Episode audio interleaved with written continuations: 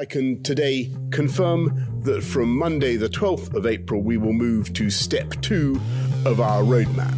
What we did find was the evidence of actual institutional racism. No, that wasn't there. We didn't find that in our report. And it is a miracle that as we stand here today, that no one has been killed.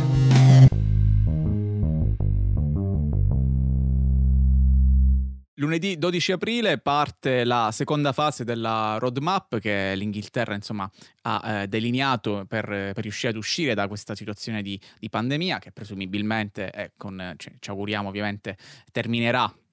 il 21 giugno con il sollevamento di tutte le restrizioni eh, da, da, Covid. Eh, questa seconda fase, in attesa di quelle che avverranno poi a maggio, eh, contempla diciamo, riaperture molto significative, ossia tutti eh, quegli esercizi commerciali che non sono considerati eh, di prima necessità e quindi ehm, eh, strettamente necessari. si parla quindi di ehm, zoo, per esempio, non so perché Boris Johnson citi sempre gli zoo, comunque quindi spazi all'aperto, si parla dei parrucchieri, si parla di tutti quei quei luoghi di cura del, eh, del corpo. Si parla soprattutto, Angelo, anche da, da, un punto di vista simbolico per la cultura britannica, riapertura dei pub o quantomeno pub che abbiano i beer garden, ossia eh, quelle zone all'aperto eh, dove ci si potrà eh, sedere ehm, e incontrarsi anche con persone di case diverse. Eh, sempre insomma riunioni all'aperto per un totale di sei persone, come abbiamo detto anche l'altra volta. Parlando di pub, eh, Boris Johnson ha detto anche io il 12 aprile andrò io stesso al pub e ha detto alzerò eh, una pinta consciously but irreversibly to my lips, quindi in maniera ehm, con cautela ma in maniera assolutamente eh, irreversibile alle mie labbra. Ora, al di là insomma, del, dell'inquietudine visiva che possa suscitare l'immagine delle labbra eh, umide di, di, Boris Johnson, ovviamente insomma, quest, questa è una buona ehm, eh, notizia, anche insomma, proprio veramente per il, il vivere sociale del, di, di questo paese che è fondamentale. Questo è dovuto al fatto ovviamente che insomma, il lockdown ce lo portiamo avanti ormai da, da diversi mesi, da, da, gennaio, e che le vaccinazioni a livello di numeri stanno andando eh, spedite, sono più di 31 milioni adesso le persone che hanno ricevuto una prima dose, 5.6 milioni invece quelli che hanno una una eh, doppia dose, quindi la, il, il, ciclo uh, uh, intero, soprattutto dati uh, sulle, sulle, morti che sono calati in maniera assolutamente ehm, de- definitiva. Ieri credo siano stati 45 morti, il 28 marzo, ora insomma i maligni potrebbero anche dire il giorno prima del sollevamento delle restrizioni a Londra sono state registrate zero morti. Il dato però è che Londra è stata veramente il, l'epicentro diciamo, della, della pandemia, soprattutto nella prima ondata eh, qua eh, nel Regno Unito con addirittura il 12% eh, dei morti. Ehm, quindi insomma da quel punto di vista dati assolutamente positivi. And on Monday the 12th I will be going to the pub myself and cautiously but irreversibly raising a pint of beer to my lips. Dati negativi, Angelo, si è parlato moltissimo, adesso ne discutiamo anche noi, sia nel Regno Unito che ovviamente nell'Unione Europea, eh, l'abbiamo visto anche settimane precedenti, mentre qua i casi erano stati abbastanza ignorati, caso eh, AstraZeneca. Eh, è giusto parlarne eh, perché comunque eh, i dati eh, ci sono. Um, allora, ci sono diciamo tre posizioni, mi pare di capire, differenti, eh, nel senso che l'EMA, quindi l'Unione Europea, dice che i casi di trombosi eh, d- devono essere inseriti come possibile effetto collaterale, seppur rarissimo, nella, ehm, nel momento in cui viene somministrato il vaccino. Il, il WHO dice, quindi il, ehm, l'Organizzazione della, della Salute eh, Internazionale ha detto che il collegamento è plausibile ma non è confermato. Mm, qui si rimane ancora un po' più eh, sul vago, uh, diceva eh, June Rain, che è la CEO insomma, dell'ente regolatore del farmaco nel Regno Unito ha parlato in conferenza stampa qualche, qualche giorno fa.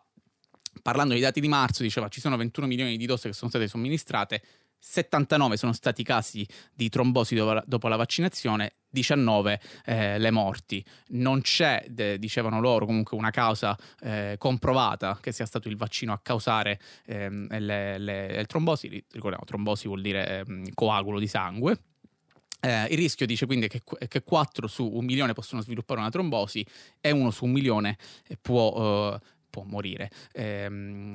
e due terzi dei casi sono le donne, questo è un dato eh, interessante, le persone che sono state vaccinate e hanno eh, avuto insomma, questi casi variano tra i 18 e i 79 anni e tre di loro sotto i 30. Eh, questo ha portato ovviamente a una conseguenza eh, differente per quanto riguarda le vaccinazioni. Angelo, eh, in, in, nell'Unione Europea e invece in, in Inghilterra eh, vaccinazioni differenti per quanto riguarda la somministrazione di, somministrazione di AstraZeneca. Based on the current evidence, the benefits of the COVID-19 vaccine AstraZeneca against COVID-19 and its associated risks, hospitalization and death, continues to outweigh the risks for the vast majority of people. Our review has reinforced that the risk of this rare suspected side effect remains extremely small. Balance of benefits and risks is very favourable for older people,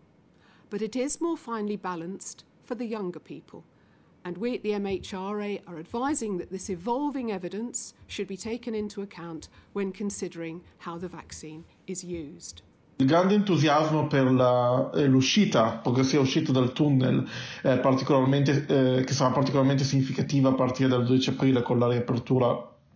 di PAPS e altri esercizi sociali come segnalavi eh, tu Alessandro. Effettivamente è stata eh, in parte oscurata dalle rivelazioni su AstraZeneca anche dal cambiamento che dovrà seguire a livello della, dell'approccio per quanto riguarda eh, gli under 30, i minori di 30 anni. Al momento va considerato che c'è anche la disponibilità del vaccino eh, Moderna che è stato eh, introdotto, quindi diciamo c'è anche una maggiore eh, copertura rispetto ad altri, ad altri paesi europei a livello di eh, varietà eh, di vaccini da un certo punto di vista. queste rivelazioni effettivamente si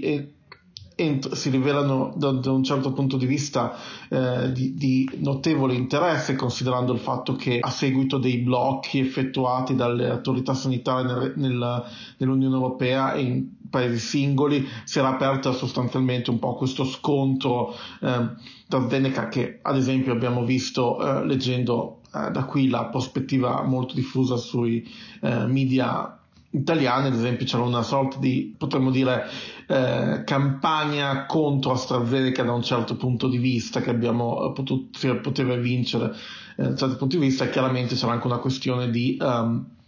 promozione del vaccino eh, nazionale da parte del Regno Unito che poi si inserisce in, quel, tema del quale abbiamo parlato anche in precedenza, ovvero il cosiddetto eh, nazionalismo eh, vaccinale che continua eh, a manifestarsi. Um, Sostanzialmente adesso la questione è come, come, riuscire a muoversi da questo punto di vista e questa diversificazione, anche perché comunque è importante ricordare che chi ha avuto la prima dose dell'AstraZeneca, comunque secondo la MHRA che regola eh, la, l'approvvigionamento di medicine, strumenti, eh, eh, strumentazioni mediche e componenti per trasfusioni, che sostanzialmente è il regolatore, il controllore della efficacia e della, ehm, della sicurezza di tutto, di tutto ciò che, fare, che, ha a che fare con, le, con, gli approvvigionamenti medici. Ha sostanzialmente sottolineato che chi ha appunto, come dicevamo, chi ha già fatto la prima dose di AstraZeneca potrà, eh, potrà farla. E ad esempio il professor Munir Pirmo Ahmed, che è a capo della commissione sulla Commission on Human Medicines,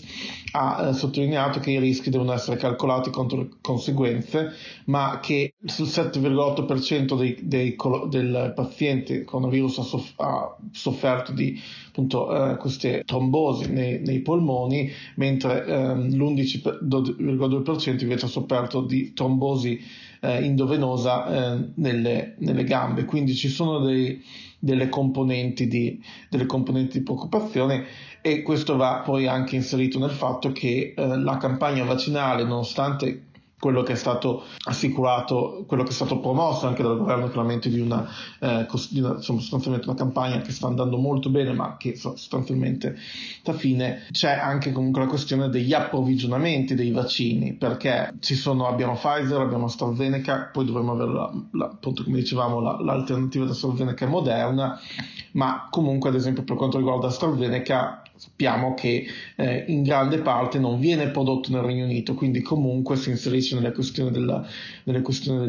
um, movimenti doganali anche attraverso l'Unione Europea e abbiamo visto sempre ad esempio già tensioni tra ad esempio il, il Regno Unito e l'Italia eh, per le questioni AstraZeneca in precedenza nelle scorse settimane. Quindi ci sarà da vedere se la campagna rischia dei rallentamenti e quello che verrà fatto eh, e se ad esempio Moderna verrà offerto come alternativa eh, e poi c'è il nodo molto importante dei eh, passaporti eh, vaccinali. Sì, assolutamente, è stata diciamo, una proposta che probabilmente mi pare di capire eh, a maggio ci dovrebbe essere una semifinale di FA Cup, se non erro, a Wembley, dove si aspettano eh, circa 20.000 spettatori e lì sarà sperimentato eh, questa cosa del passaporto digitale, che fondamentalmente è un certificato che dice o che hai ricevuto il, il, il vaccino o che sei, sei, sei risultato negativo eh, al, al, Covid. Non sarà obbligatorio, anche perché per esempio il Labour ho visto che eh, op- non, non, sembra molto convinto dalla, dalla proposta del passaporto ehm, eh, digitale. Sarà un'iniziativa, per esempio in Italia penso si, starà, si sta eh, pensando, soprattutto per i viaggi interni, ehm, di ehm, richiedere agli aeroporti il passaporto digitale. È sicuramente comunque un'iniziativa che è volta al, eh, al controllo, diciamo, del contenimento di una, di una, pandemia. Quello che a me comunque sorprende per quanto riguarda il trattamento anche mediatico, insomma, di tutta la questione eh, trombosi, AstraZeneca, eh, vaccini, che ha sottolineato per esempio il, diciamo, l'amico nostro del, del, podcast, Federico Gatti, in un suo, in un suo tweet. Eh, abbiamo letto veramente storie assolutamente insignificanti eh, e tendenziose su molti giornali italiani di eh, giovani trentenni, storie assolutamente tragiche, eh, morti improvvisamente dopo un mese che prendevano il, che avevano ricevuto per esempio il vaccino. Ehm, quindi insomma eh, buttare, insomma eh, alimentare un fuoco della, della, paura quando non c'erano effettivamente dati eh, a mh, supportare quella tesi. Qui invece ho visto anche molti titoli di tabloid spingono ancora il vaccino AstraZeneca AstraZeneca eh, sembra rientrare anche insomma, in quella ehm, dialettica che diciamo l'altra volta dello scontro ormai aperto tra Unione Europea e Regno Unito eh, anche da quel punto di vista. Però è vero anche che le, le misure prese dall'Unione Europea e dal, dal, Regno Unito sono completamente diverse perché AstraZeneca come dicevi tu eh, non verrà eh, somministrato più ai, a coloro che sono eh, più giovani di 30 anni e se sarà possibile gli verrà data un'alternativa quindi eh, Moderna o Pfizer ne dubito di fase perché sono molto pochi, eh, probabilmente Johnson quando verrà verificato. In Europa invece eh, AstraZeneca verrà, ver, ver, non verrà dato eh, a più a chi ha meno di 60 anni, quindi insomma eh, eh, l'Europa che si, che si, è, dimostrata appunto più, ehm, più ha, più cautela nei confronti ovviamente di, eh, di questo vaccino, quindi anche questo rientra in quella dialettica di scontro che abbiamo raccontato l'altra volta. Sì, assolutamente. Um, sul passaporto vaccinale eh, sarà poi anche molto importante per quanto riguarda la potenziale ripresa di, eh, del, del via- di viaggi all'estero, perché comunque sui quali il, resta, un, resta, un, blocco, anche se come dicevamo nella puntata precedente eh, troviamo comunque la clausola Stanley Johnson per chi ha seconde case all'estero e simili, ma resta un blocco generale per, motivi che, per tutti i motivi che non riguardano lavoro, questioni familiari o comunque questioni di una note- notevole importanza. Eh, a fronte dei quali fino al 17 maggio si rischia una eh, sanzione di 5.000 sterline. Um, per l'appunto, diciamo, l'idea del passaporto vaccinale potrebbe anche aiutare una ripresa del, una ripresa del eh, traffico aereo da un certo punto di vista. Eh, sì, c'è poi la, la, problematica che riguarda, ad esempio, il fatto come eh, nel senso, da un certo punto di vista il passaporto vaccinale si scontra a cozza con le leggi sull'eguaglianza, da un certo punto di vista è stato sollevato nelle posizioni che potrebbe creare delle dinamiche abbastanza discriminatorie. Tuttavia eh, John, Boris Johnson ha specificato che, do, che, dovrebbe essere richiesto a chi andrà al pub di, di fornire un... Um, un certificato, un passaporto vaccinale, dopo che a tutti gli adulti sarà stato offerto una prima dose, che questo si, spe, si, si pensa per la fine di giugno. Tuttavia, come appunto ricordavamo prima, e come anche tu c'è sempre la questione della, delle dosi, del numero di dosi e quindi anche questo obiettivo di luglio è molto ambizioso, poi bisognerà vedere se si riuscirà effettivamente a, a diciamo, rispettare quella data eh, da, da, da questo punto di vista.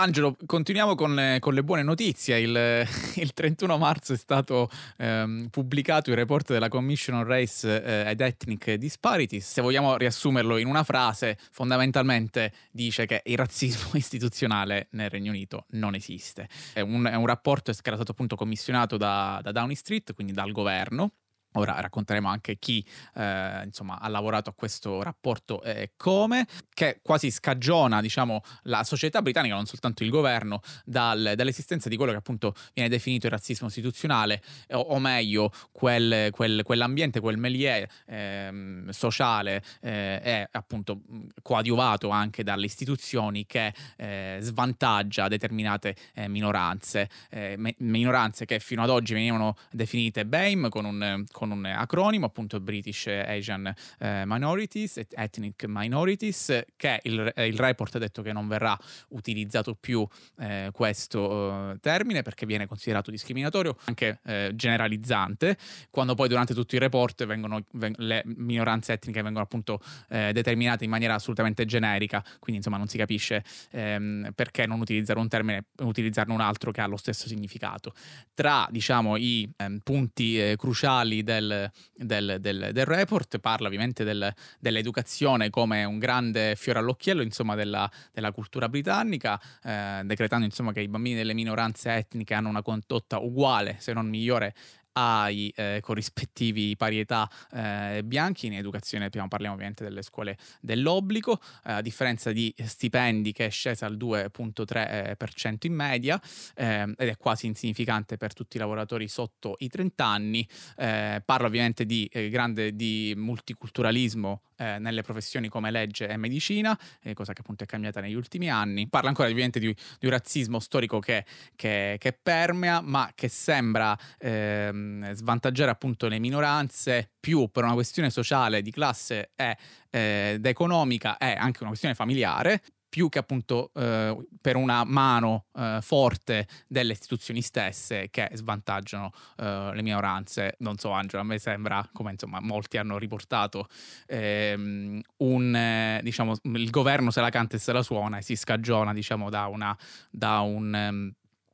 un, un, argomento molto scottante che, che purtroppo ehm, si manifesta in tutta la sua eh, acclarata ehm, concretezza in molti aspetti della vita sociale eh, britannica. Sì, assolutamente. Uh, allora, il rapporto della, il rapporto della uh, Commission on Race and Ethnic Disparities è stato, uh, appunto, come ricordavi, um, pubblicato il 31 marzo e continua ad essere al centro delle, eh, delle polemiche della discussione nel Regno Unito. Eh, facciamo un passo indietro. Allora, è importante ricordare che questo, eh, questa commissione è stata istituita l'anno scorso in risposta alle proteste di Black Lives Matter. Quindi è molto importante ricordare il modo in cui è nata ed è stata costituita ed è stata costituita al fine di, eh, pres- di investigare quanto, quantomeno aveva suggerito ehm, primo ministro Boris Johnson, la realtà delle, eh, delle, di queste, delle questioni fiscali nel Regno Unito e chiaramente lo ha, lo ha fatto in, a, diciamo un po' a suo modo, eh, un quadro, presentando un quadro estremamente autosolutorio e sostanzialmente fallace sotto numerosi punti di vista. Cerchiamo di inquadrare anche chi ha, eh, chi ha, chi ha anche lavorato alla selezione di questa commissione e qui, dobbiamo, e qui abbiamo, troviamo Munira Mirza, che è la direttrice della Policy Unit di, eh, del numero, di Downing Street eh, sotto Boris Johnson e che precedentemente aveva lavorato come eh, vice sindaca per l'educazione e la cultura quando Johnson era sindaco di Londra, quindi una, c'era già un legame in precedenza eh, un percorso professionale eh, prima che eh, appunto ehm, Johnson eh, portasse Mirza Downing Street, eh, che è divenuto primo ministro. Eh, Munira Mirza, ehm, i genitori di Munira Mirza arrivavano nel Regno Unito dal Pakistan, lei nacque a Oldham, vicino a Manchester, padre, il, padre lavorava, il padre lavorava in una fabbrica e la madre era una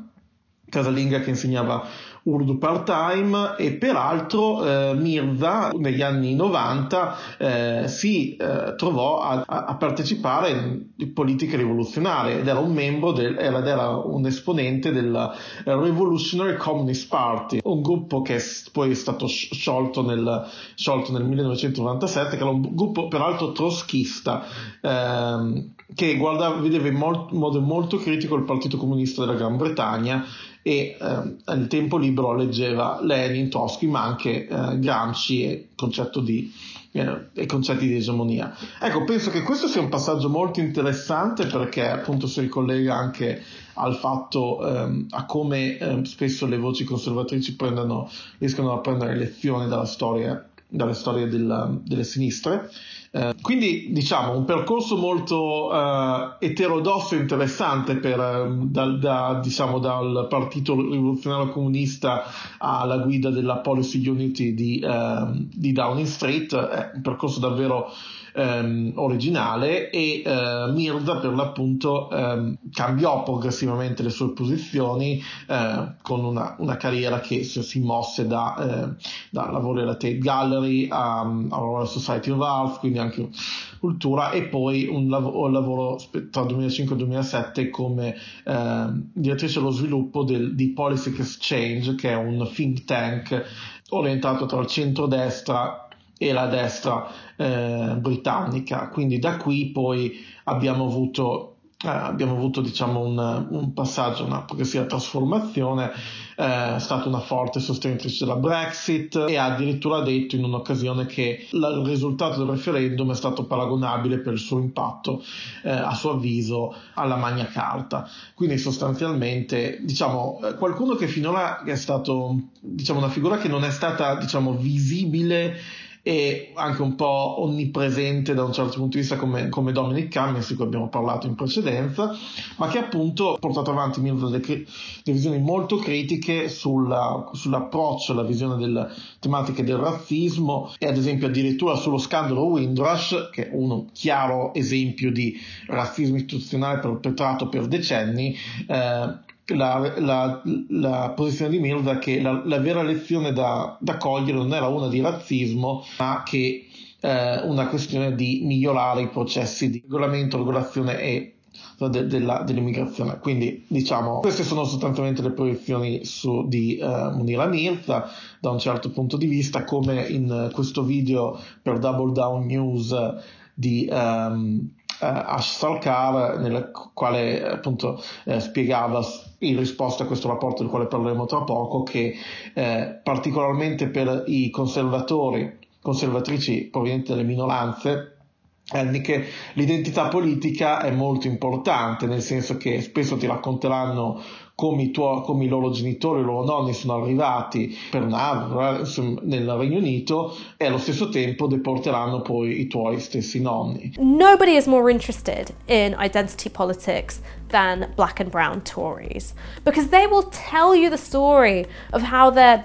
grandparents sailed here in a shoe with nothing but a halfpenny in their pocket, all the while deporting your grandparents. That's the game that they play. What they are are a flimsy cover for the ongoing institutional racism of the state, just now with a little bit of diversity bunting at the top. Fu criticato infatti eh, fortemente il, il, coinvolgimento di Milda proprio per le sue posizioni quando si parlò di creare questa commissione e eh, non sorprendentemente la selezione di, di, membri di questa commissione dal uh, Tony Sewell che era il capo di questa commissione che è diciamo a capo della, di Generating Genius una CERT, un'associazione che si lavora per, per dare maggiore opportunità ai studenti delle minoranze della scienza e della tecnologia principalmente fino alla economista zambiana Dambisa Moyo e molte altre voci. Sostanzialmente abbiamo, uh, avevamo una commissione che sì era eh, diversa in termini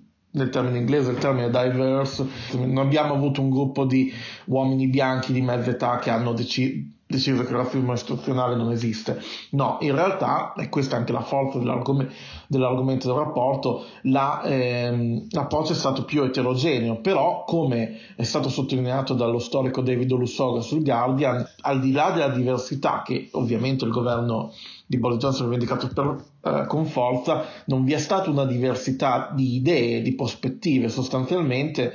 eh, come sempre per eh, citando nuovamente Sarkar eh, un suo tweet sul tema, una commissione eh, che non crede al razzismo istituzionale, eh, nominata da un governo che non crede al razzismo istituzionale, ha prodotto un rapporto secondo il quale il razzismo istituzionale non esiste. Eh, chiaramente, allora, punto, uno dei tre punti principali è che non, non viene negato totalmente il razzismo, ma il razzismo istituzionale di per sé viene sostanzialmente eh, demolito come argomenti e allo stesso tempo viene presentata una realtà nella quale il sistema non lavora contro le minoranze chiaramente. Quindi torniamo anche diciamo, ai concetti di opportunità e simili. E questo peraltro è qualcosa che da un certo punto di vista il governo potrà anche rivendicare vedendo anche i volti, eh, cioè alcuni volti del governo, insomma, Preti Patella, Kemi Badenoch, a Rishi Sunak, eh, ad esempio, questo è un altro argomento eh, che quello chiaramente potrà portare a favore di questa visione, però tuttavia eh, gli elementi problematici ehm, non mancano perché chiaramente eh, l'esclusione degli studenti delle minoranze è è netta e chiara e non può essere negata. Eh, ad esempio c'era stata un'inchiesta del Guardian eh, sulla eh, esclusione degli studenti afro-caraibici nelle scuole britanniche, eh, che parliamo di, di per le esclusioni di 5 volte maggiori ad altri studenti in certe parti del Regno Unito, quindi parliamo di livelli significativi. Anche qui, ad esempio, il rapporto parla di esclusione sì, però il rapporto segnala che, ad esempio, divar- a volte le differenze che ci sono nell'esclusione, tra, anche diciamo tra studenti di discendenza africana e studenti afro-caraibici, quindi facendone un po' una questione interna, una questione sociale, anche famosi argomenti sulle sulle famiglie eh, monogenitoriali e simili, quindi sostanzialmente negando diciamo, la, eh, una, realtà più complessa che vi è all'interno. Eh, poi chiaramente uno dei punti, probabilmente il punto più esecrabile di tutto il rapporto, se ce può essere uno, è quello secondo il quale eh, l'insegnamento eh, dell'insegnamento scolastico sulla, eh, sul colonialismo britannico e la tratta atlantica dovrebbe rimuovere diciamo, gli aspetti più critici legati all'idea della schiavitù come una storia di, di, profitto e miseria, ma dovrebbe anche invece focalizzarsi su come gli africani si sono reinventati in una sorta di identità afro-britannica. Ecco, questo è chiaramente un passaggio che si commenta da solo, è anche indicativo della confusione dell'approccio, ehm, che per dirlo in inglese potremmo dire un po' half-baked, diciamo, e anche dell'assoluta mancanza di abilità rispetto a queste tematiche che emerge e eh, sempre per appunto citare Lusoga, eh, sempre in questo suo editoriale per il Guardian, la questione è che eh, questo potrà comunque servire molto al, al governo conservatore nelle sue eh, culture wars. La baronessa um, Doreen Lawrence, che la madre di Steven Lawrence, che fu uno studente diciannovenne eh, ucciso da un gruppo di eh, giovani ragazzi bianchi in un attacco eh, razzista eh, che fu poi, diciamo, eh, fu poi l'omicidio che cambiò anche in, in, parte, non totalmente, l'approccio della Metropolitan Police perché fu eh, dimostrato il razzismo istituzionale nelle forze di polizia rispetto alla risposta all'omicidio di Steven Lawrence ha dichiarato che questo rapporto porta indietro le lotte antirazziste di vent'anni. Questa diciamo è la cornice molto preoccupante e soprattutto è, è molto ironico eh, pensare che si vuole presentare l'idea un, del Regno Unito come un modello per altri paesi a maggioranza bianca, ovviamente i, i, cambiamenti vanno sottolineati, però non è, eh, diciamo, non è un paese scevro da, da, dal razzismo istituzionale, come eh, per parafrasare il rapper Dave, uh, least racist, sua esibizione Brit Awards, uh, least racist is still racist. Però tuttavia eh, abbiamo una situazione nella quale il governo conservatore continuerà a difendere eh, i, risultati di questo rapporto che sono comunque destinati a portare avanti danni, danni significativi per molto tempo. E va ricordato che uno dei motivi l'uscita del rapporto è caduta quasi in parallelo con l'inizio del processo a, a Derek Chauvin, che è il poliziotto che uccise George Floyd, c'è da dire che eh, l'intento è quello di eh, portare avanti una narrativa secondo la quale sì, ci sono problemi negli Stati Uniti su questi fronti, ma il Regno Unito ha una storia diversa, quando in realtà, come ad esempio, ad esempio ricordato la Uh, la scrittrice um, Emma Dabiri, uh, il cui libro uh, What White People Can Do Next è uscito um, il primo aprile per Penguin Books, qui nel Regno Unito, la, la stessa conce- la concezione di razza, eh, ricordato anche, è in realtà assolutamente britannica perché è stata partorita, diciamo, nelle colonie caraibiche per dividere, qui torniamo al discorso della classe, per giustificare violenza schiavismo, eh, schiavismo, ma anche per dividere le, diciamo, la cosiddetta classe lavoratrici del tempo da eh, schiavi con i quali in realtà avevano più, co- più, in comune da un certo punto di vista delle difficoltà che affrontavano rispetto alle, all'elite e alla classe dominante. Quindi eh, diciamo che eh, di là di quanto questo rapporto voglia continuare a dire, il uh, razzismo nelle sue varie forme ha un forte uh, copyright britannico storicamente e negarlo equivale a negare la, la, storia e la realtà attuale. Assolutamente, un rapporto che nasceva già con una fortissima pregiudiziale, si sapeva benissimo appunto chi lo faceva quel rapporto e cosa ne pensava. Ehm, eh, Mirza per esempio parlava di razzismo istituzionale, lo criticava proprio il concetto dicendo che era un, una, una, guida a una, a una cultura cultura del lamento, diciamo, de, ehm, culture of grievance, quindi eh, una, quasi un, una scusa per, per, una lamentela, cioè veramente una critica che, che in genere fa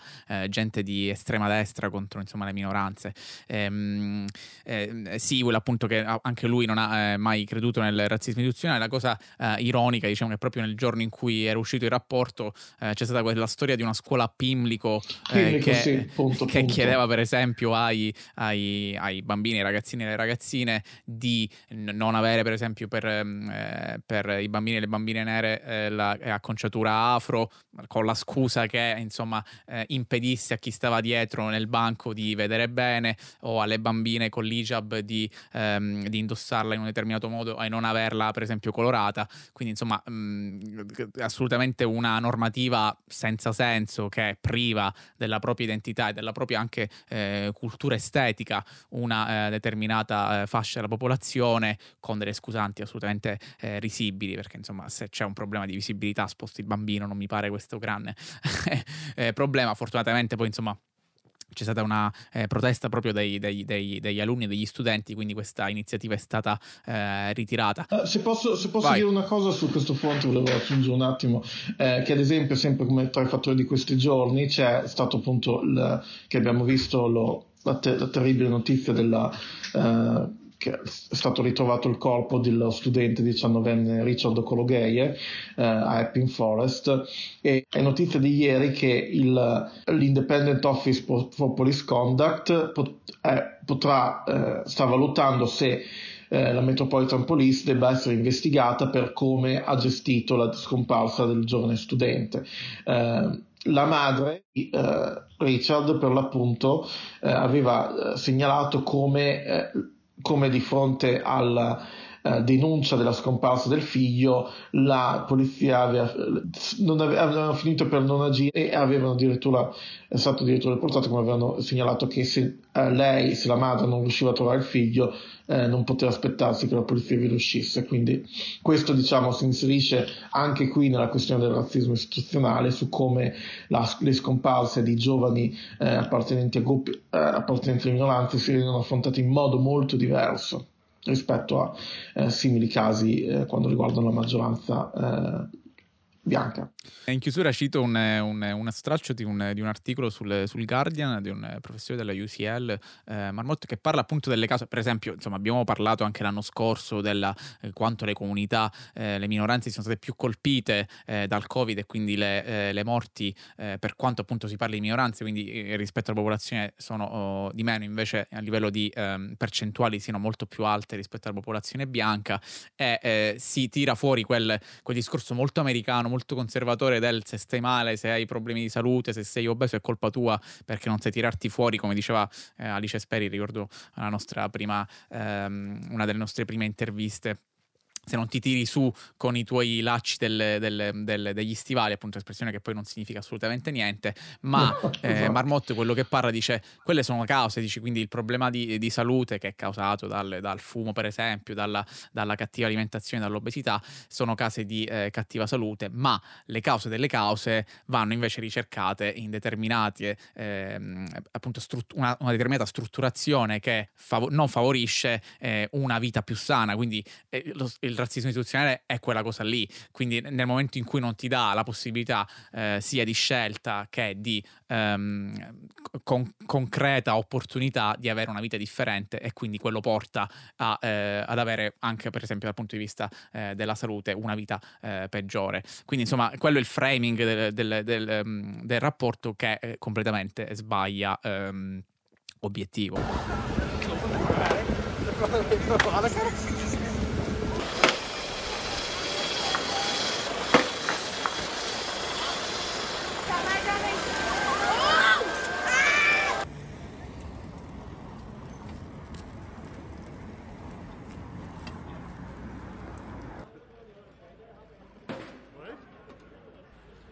Angelo, come abbiamo fatto nell'ultima puntata, ci allontaniamo un attimo dall'Inghilterra per essere un po' meno eh, londro- londoncentrici anche noi. Parliamo di un altro eh, paese del, del, Regno Unito. Comunque parliamo di Irlanda del Nord, anche perché comunque insomma le, eh, le notizie, eh, le immagini filmati che arrivano dall'Irlanda del Nord sono abbastanza eh, preoccupanti e ricordano diciamo un, un periodo molto scuro, ehm, eh, molto sanguinolento della storia eh, eh, britannica. Eh, il 30 um, marzo veniva eh, lanciata una Molotov de- contro la polizia a Londonderry, diciamo che questa è stata un po' eh, la scintilla di nuovi scontri che si stanno appunto svolgendo in, in, in, Nord Irlanda. Um, ricordiamo, il Good Friday Agreement, così intitolato, è del, del 10 aprile del, del, del 98 e sanciva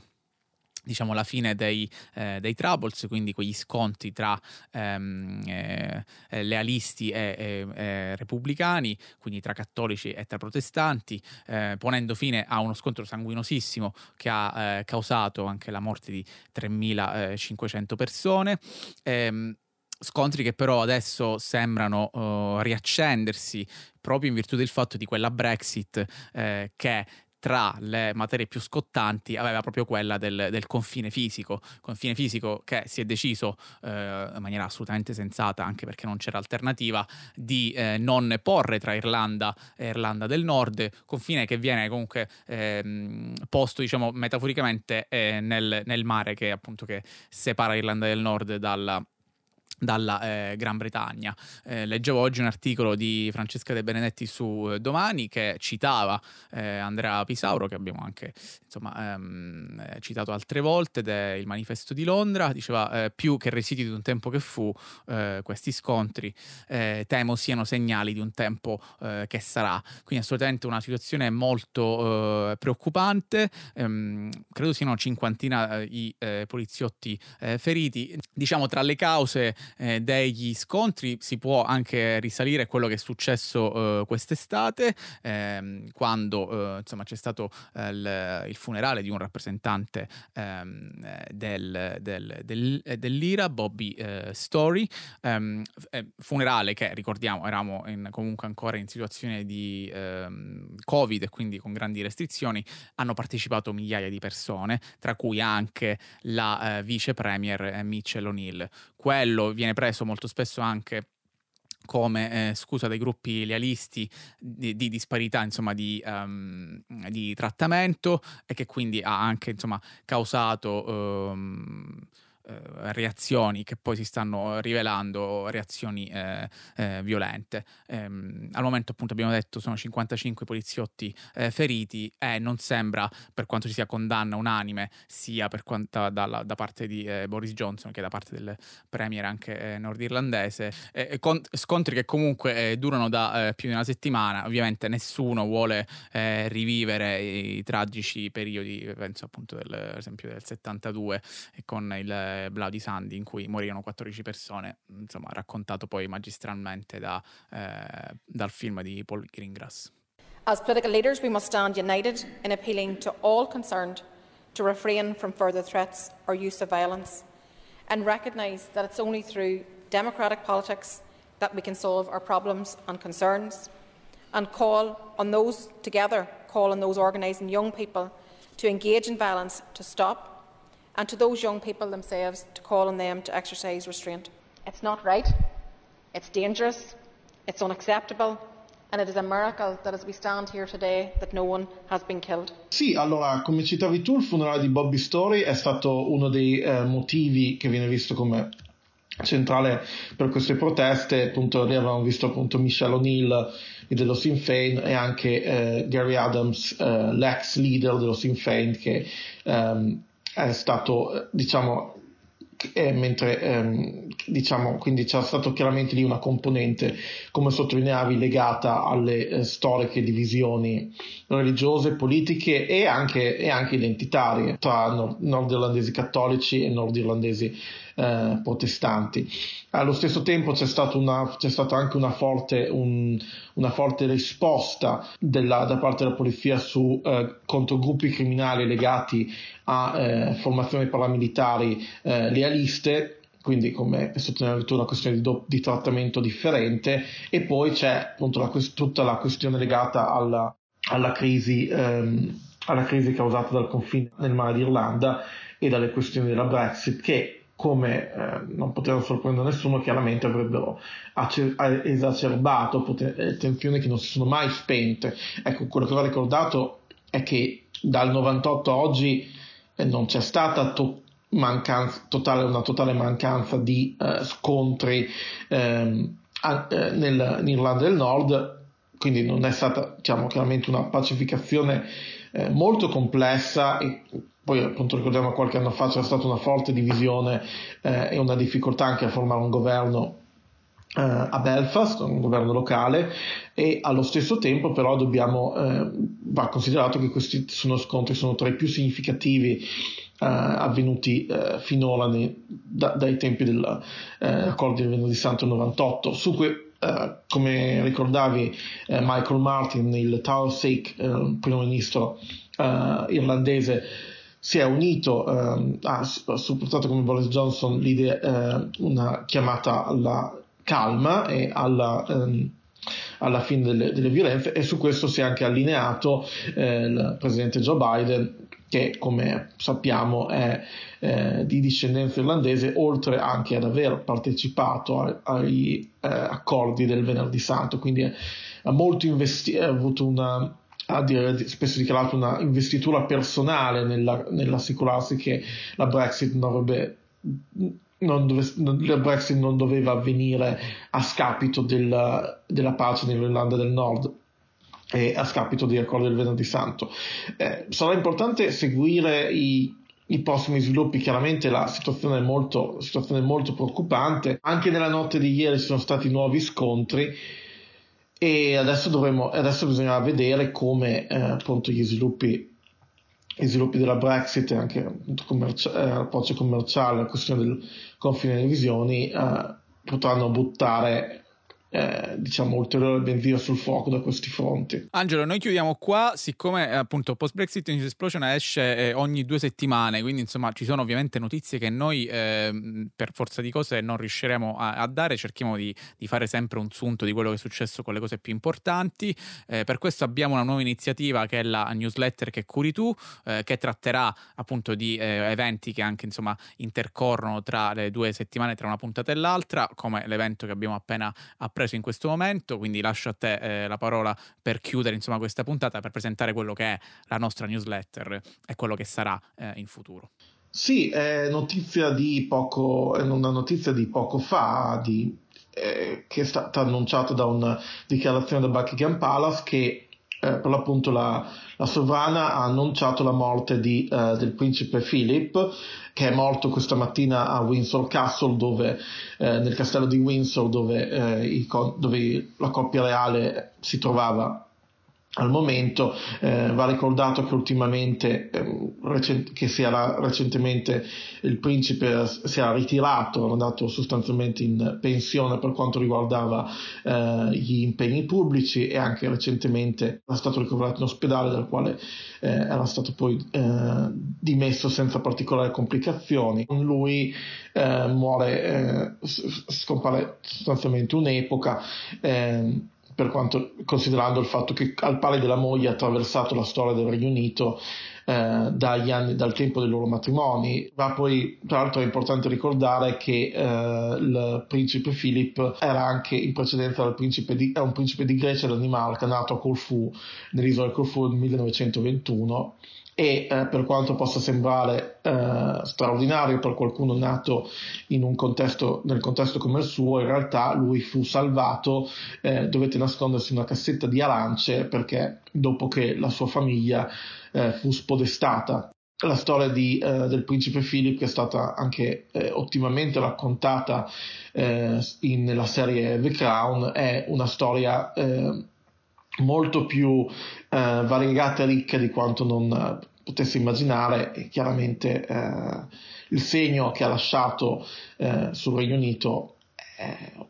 stato decisamente storico. Sulla newsletter, appunto, uh, newsletter PBNE, uh, eh, legata a Post-Plastic News Explosion, News Explosion che curo, uh, uscirà al momento ogni due settimane e cercheremo di discutere temi che presentiamo nel podcast e anche altri temi. Troverete poi l'indirizzo nella descrizione, nella descrizione di questo video e vi invitiamo a, ad iscrivervi. Non riceverete più di due mail al mese, niente spam, nulla del genere. Se non ci trovate direttamente, controllate controllate le promozioni e sicuramente ci troverete. La prima, la prima numero, la eh, uscita della newsletter è focalizzata sui temi, temi di cui abbiamo parlato oggi eh, e anche sulla, eh, su Belly Musinga, Justice for Belly, la, che era appunto morto un anno fa dopo che eh, un cliente delle ferrovie a Vittoria aveva sputato in faccia contagiandola col coronavirus e poi ci risentiremo tra due settimane con la prossima, prossima uscita della newsletter. Vi aspettiamo eh, qui con il nostro podcast e con la nostra newsletter.